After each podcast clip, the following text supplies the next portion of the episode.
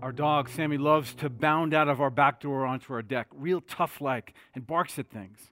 Sometimes it's a magpie or a squirrel. Most times it seems like Sammy barks at nothing, invisible things. Maybe they're there in her eyes. Maybe she sees things we can't see, things like the coronavirus. Four weeks ago today, Friday the 13th, March 13th, we had planned to host an event called Welcoming the Stranger because of the growing threat of COVID 19, we canceled the event. The next day, Saturday morning, we gathered for our first staff meeting online, on Zoom, and canceled Sunday morning church. And things have been, been different around here ever since, and all around us. How quickly things can change, can't they? Broken expectations. In the story of Jesus in Matthew's gospel, three times Jesus predicts his death. Jesus warns his disciples, his followers, that he's going to be accused and arrested. Three times before it happens, Jesus tells them he's going to be hung on a Roman cross like the worst of the criminals back in the day.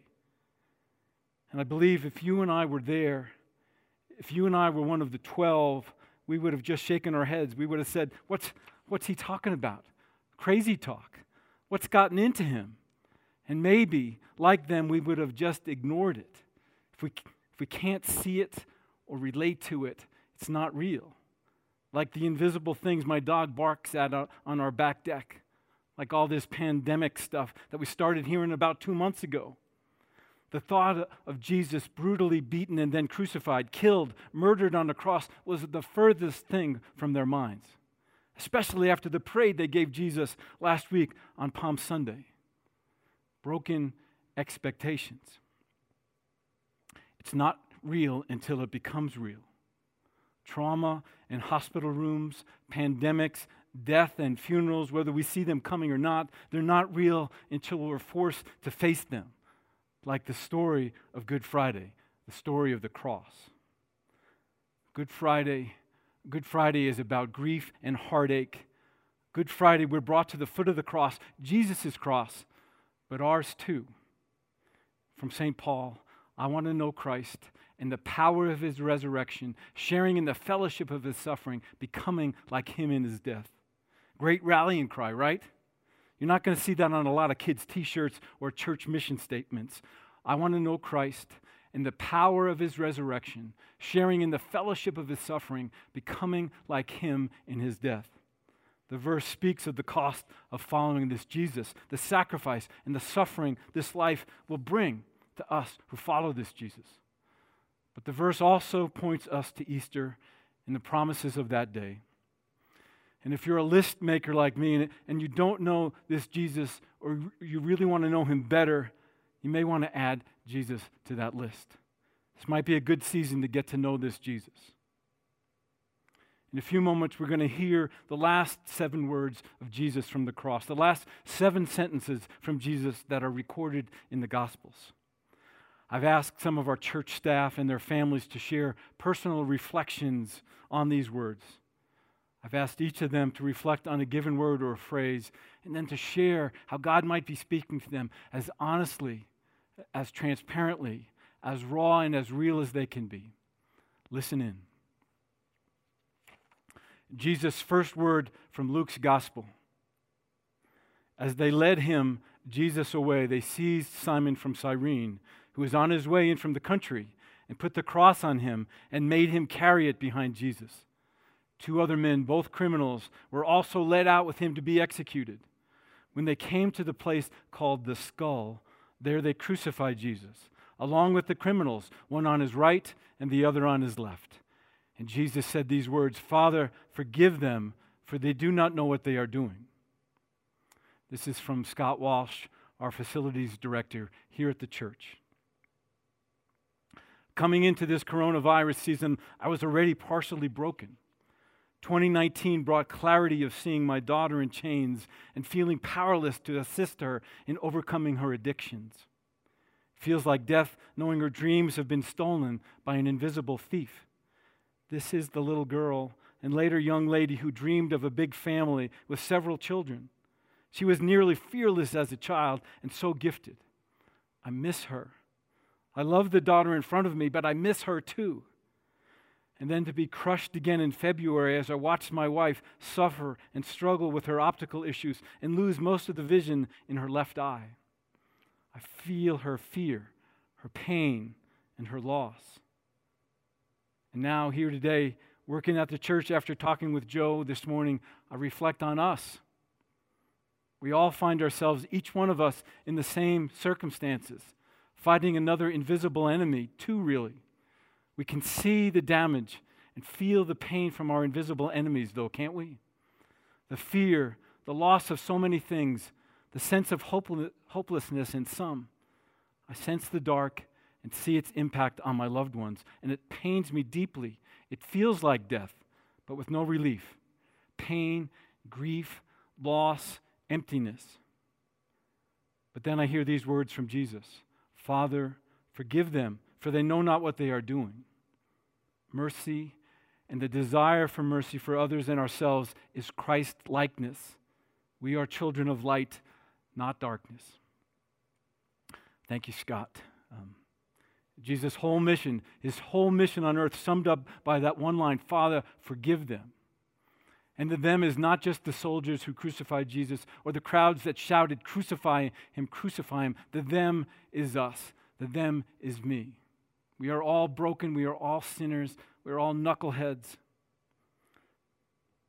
How many times have we messed up? How many times have I messed up and had no real clue how much I really had messed up or we messed up? Not having a good clue what I was doing or who I was hurting. My wife, my two kids, my family, my church family, the staff here at church, the clerk at the grocery store, the guy who comes to the front door of the church asking for a handout. Jesus' first words from the cross, his prayer for us from the cross Father, forgive them, for they do not know what they are doing.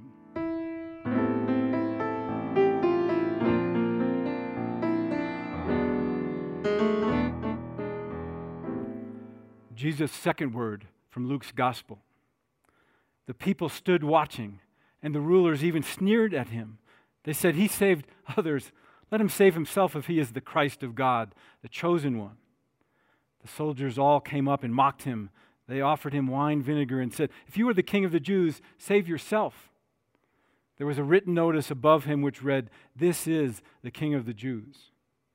And one of the criminals who hung there hurled insults at him. Aren't you the Christ? Save yourself and us. But the other criminal rebuked him. Don't, don't you fear God, he said. Since you are under the same sentence, we are punished justly, for we are getting what our deeds deserve. But this man has done nothing wrong. then he said, Jesus, remember me when you come into your kingdom. And Jesus answered him, I tell you the truth, today you will be with me in paradise. This is from Margaret Rao, our admin assistant for the worship team. These are her words. I never thought I would hear the words, You've got cancer, breast cancer.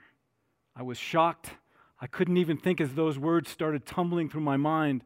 Wait, wait, that can't happen to me. I'm too young. I have a family to take care of. I'll miss Scott, my husband, my grown kids, and my grandkids. I've not done all the Lord wants me to do. Later, in the weeks after that, I heard the Lord speak to me. It's not your time. It's not your time to die. As I went through eight months of surgeries, each time I still wondered, is this it? Then, as I woke from each surgery, I was relieved I'm alive.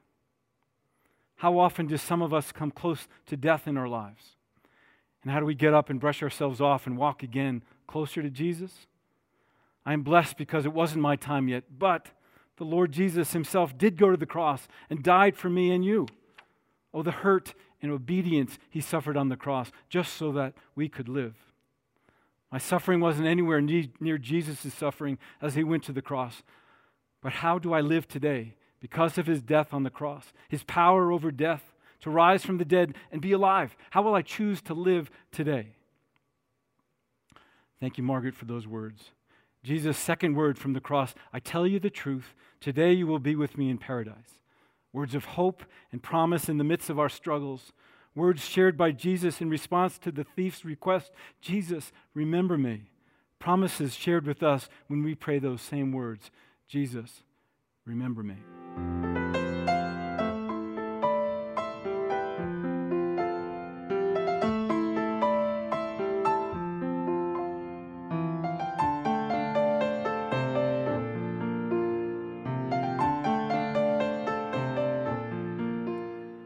Jesus' third word from John's Gospel.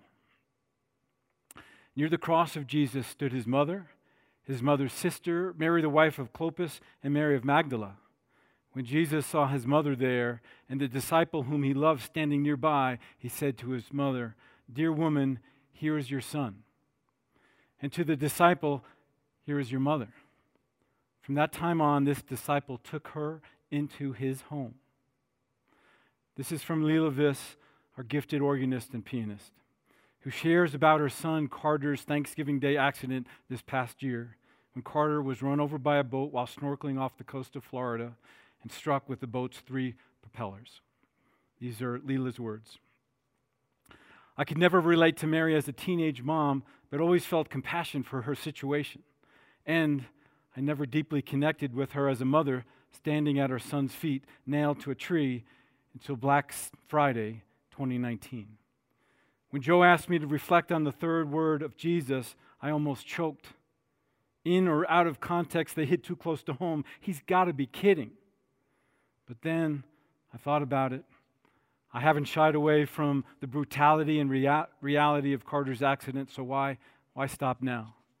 So I'll share the scene I recently described in a rough draft for a book, a memoir of our family tragedy. We were told to remain calm as we entered ICU room 403. As we walked towards his bed, I remember my knees buckling as I moaned from somewhere deep inside. The nurses were ready to remove me from the room. Hysteria is not allowed in ICU. I held on tightly to Chuck, and together we studied Carter. He was massive, and I thought it was because he's a tall, muscular guy we soon learned that he looked like he was too big for the bed because his body was so swollen from the trauma. Long door handles called external fixators were screwed into his left leg to align and hold the bones together. A tube was stuffed down his throat deep into his chest and was secured with tape across his lips and face. A black brace fastened with Velcro around his right knee and thigh locked them both into place. Plastic that looked like packing tape clung to his right shin and was connected to what we would learn later on to be a wound vac.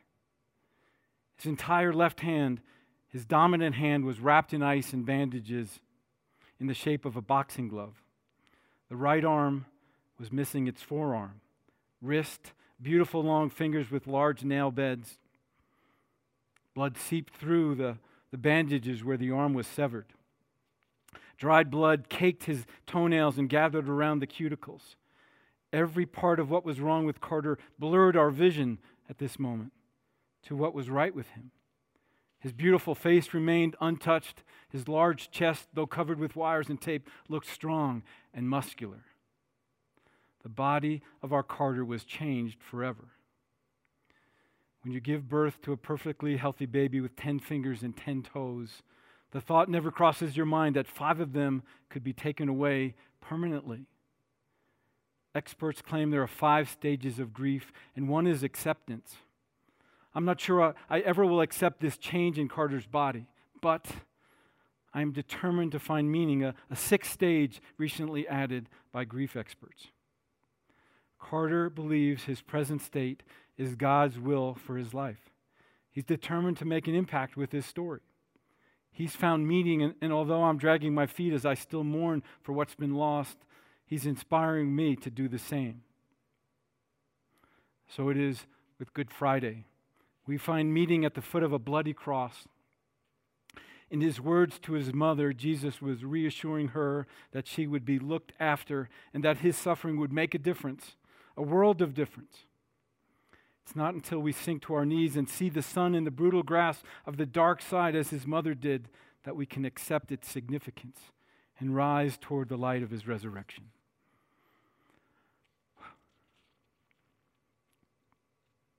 Thank you, Leela. Jesus' third word from the cross Dear woman, here is your son. And to the disciple, Here is your mother.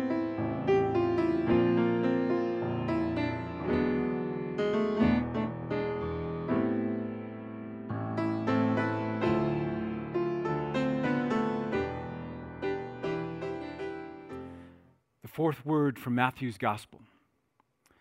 From the sixth hour until the ninth hour, darkness came over all the land. About the ninth hour, Jesus cried out in a loud voice, Eloi, Eloi, Lama Sabachthani, which means, My God, my God, why have you forsaken me? Reflections on the fourth word from Drew Collins, our worship and, or worship and arts pastor.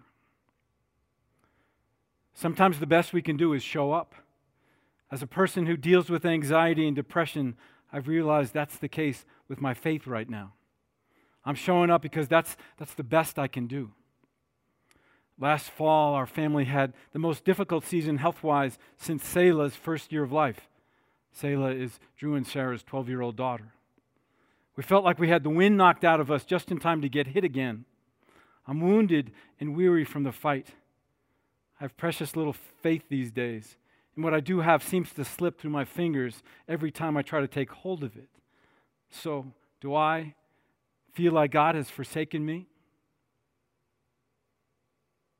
Thank you, Drew. Many of us have the same question, haven't we? There's a bunch of folks out there right now feeling the same thing, saying those same words My God, my God, why have you forsaken me? God, where the heck are you in the midst of this? Folks told to stay home, you're not essential procedures delayed, not deemed critical, family incomes reduced by half, or jobs lost outright, furloughed at best. Wondering not only how are they going to make a house payment or pay rent this month, but how am I going to feed my kids? Or loved one on a ventilator in a hospital they can't visit. Doctors nurses so tired and weary from what they're seeing and experiencing they are numb they can't, they can't wait to wait they can't wait to wake up from this bad dream Mary, as she watched her son suffer, the story reminds us she was not alone.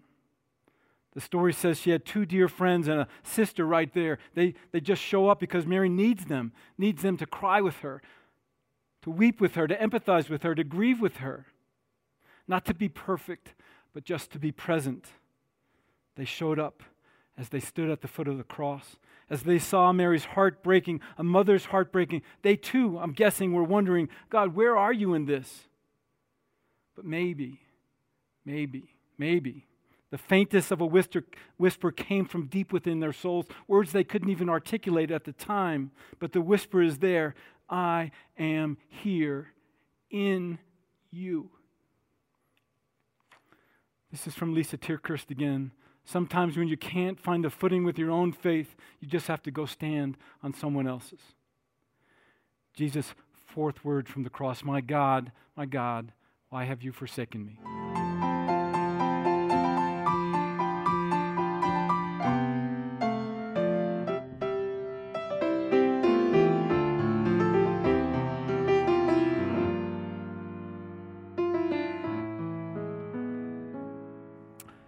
Fifth word from John's gospel. Later, knowing that all was now completed and so scripture would be fulfilled, Jesus said, I am thirsty. A jar of wine vinegar was there, so they soaked a sponge in it, put the sponge on a stalk of the hyssop plant, and lifted it to Jesus. Jesus' fifth word from the cross I am thirsty. This is from Shauna Nicholson, wife of our senior pastor, Ike Nicholson. These are her words thirsty. That was the first hint that something very unexpected was going on. On the day that I couldn't seem to quench my thirst, there was this small, nagging thought running through my mind surely not. After a year of changes and challenges, a cross country move, the stress of selling a house that didn't want to sell, learning our way in a new community, I couldn't fathom that we would be faced with an even bigger change in our family. But within a week of that thirsty day, we knew Ike and I were certainly not anticipating another baby, and it took me weeks to wrap my head around it. In his last words, Christ describes a physical need that we have all experienced to some degree. I am thirsty. I am reminded of Ike's and my long ago thirst, that desert time of wanting a family so desperately and begging God to quench our desire with his blessings. Little did we know that how abundantly He would provide for that need in our life and how often. In Philippians 3:10 we read, "I want to know Christ and the power of his resurrection, sharing in the fellowship of his suffering, becoming like him in his death." Any woman who has given birth understands the suffering, even the nearness to death that is required to bring a new life into the world.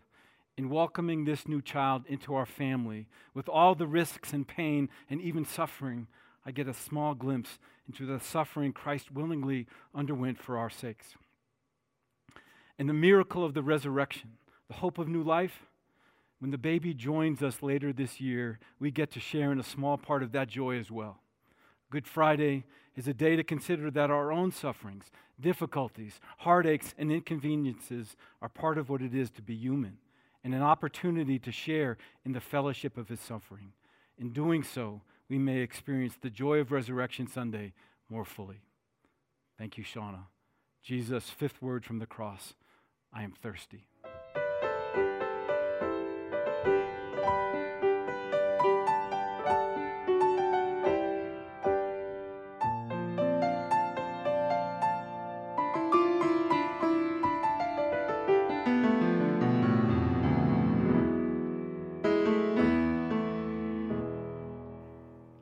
This is the sixth word from John's Gospel. When he, Jesus, had received the drink, Jesus said, It is finished. This is from Randy, Randy Donay, husband of De- Debbie Donay, our children's director. A week ago today, one week before Good Friday, I worked my last day. As one quarter of my colleagues, along with me, became part of a temporary furlough from a job that I truly enjoy doing. It had been a week of goodbyes with the hope that we would be called back to work sooner than later, if at all, after the coronavirus problem is managed enough that life can start to get back to quote unquote normal. Eventually, last Friday, my email was shut off and my job was finished. A sadness fell over me, and then I knew it was real. Am I, bit, am I a bit anxious? Yes.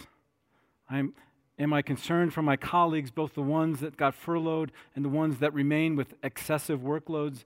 Yes. Will I really get called back to work? I really don't know. Am I worried? No. Why not worried? Because when Jesus came to earth and eventually hung on the cross, it was part of a promise he made to us as believers that he would die and rise again, and more importantly, his blood would wash our sins away and begin a new covenant with us when he uttered the words, It is finished, the promise he made to us was fulfilled. As I prayed this last week with several colleagues and clients in these unprecedented times, we hung on to his promise that God is ever present in times of trouble. He doesn't want me to rely on a job or money or prestige or myself in the bad times or even the good. He wants us to trust and have faith in him in good times and bad. He wants our trouble and pain as much as He wants our joy and happiness. When we hear these words from Jesus, it is finished. It's actually our opportunity to experience a new beginning with our Lord and Savior Jesus Christ. Thank you, Lord, for thinking about me. I am alive and doing fine because of you. Thank you, Randy. Jesus' sixth word from the cross it is finished.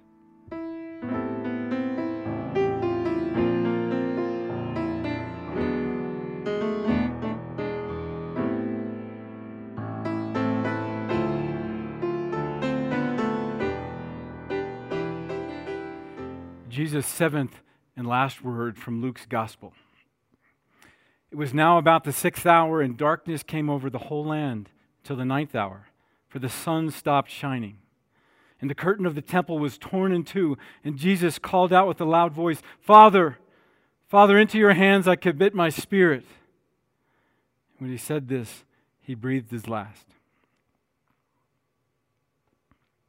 This is a tough one. This is from my 19 year old daughter, Sarah.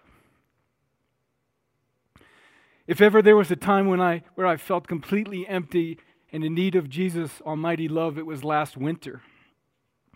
In September of 2019, I was, I was beyond excited to begin a, a new chapter of my life at PLNU, Point Loma Nazarene University, as a freshman. I really liked my roommate. I was fulfilling my dream of living in San Diego by the ocean, and I was ready to be a college kid, or so I thought. As soon as classes started, I immediately began to feel the pressure. Between the honors program and all the new changes that were happening around me, I completely lost my footing. I felt so anxious all the time. It felt like I was drowning. I would stare at my laptop trying to will myself just to do something, one thing, one assignment. After two weeks of feeling helpless, overwhelmed, and confused as to why I felt this so extremely, I called my mom and finally allowed her to come out to San Diego to see me. I just don't know what to do, I said. After lots of crying, praying, and hard conversations, my parents and I decided for me to come home and take a break for the semester. I did not want to come home and leave my new friends and the place I loved but we all knew that this was the best thing for me. And over the next few months, I dove headfirst into therapy for my, for my anxiety. I was determined to figure out what happened and why it happened and how to prevent it from happening again. Well, neither therapy nor God works that way exactly. It was a slow and difficult healing process. I was heartbroken over this lost dream of having a normal college experience and felt left behind while all my friends were away at school. As God so often does, however, He showed up in a big way just in time. I told all my friends I had met at Point Loma what I was going through, and never before have I been so completely surrounded, surrounded in love. Especially my, my two friends, Jess and Olivia, who are going to be my roommates next year wholly accepted my struggles and did everything they could to make me feel loved and a part of the Loma community, even from all the way in Colorado. My therapist spoke powerful truths over me and helped me to again realize my worth in Jesus. She helped me unpack why I had these extreme expectations from myself in line with perfectionism and worked with me to let go of them, to let God carry my burdens. My family and friends from high school all lifted me up and helped me feel loved no matter how I was feeling. Time and time again, even in the midst of panic attacks, attacks, dark nights, and feeling completely lost, God was right there with me, guiding me along. He spoke to me through this song, Be Still, by Olivia Georgia. And it says, Remember, there ain't nothing you can't handle. Through me, there ain't a mountain you can't move. This year may look like an uphill battle, but I promise you, it's promising to me. This song was an anthem and a prayer for me through that difficult time. Father, into your hands I commit my spirit. And during that season, I learned how to fully give my struggles up to God, to lay them down at His feet, to lay them down at the foot of the cross. Thank you, Sarah. Jesus, seventh word from the cross Father, into your hands I commit my spirit.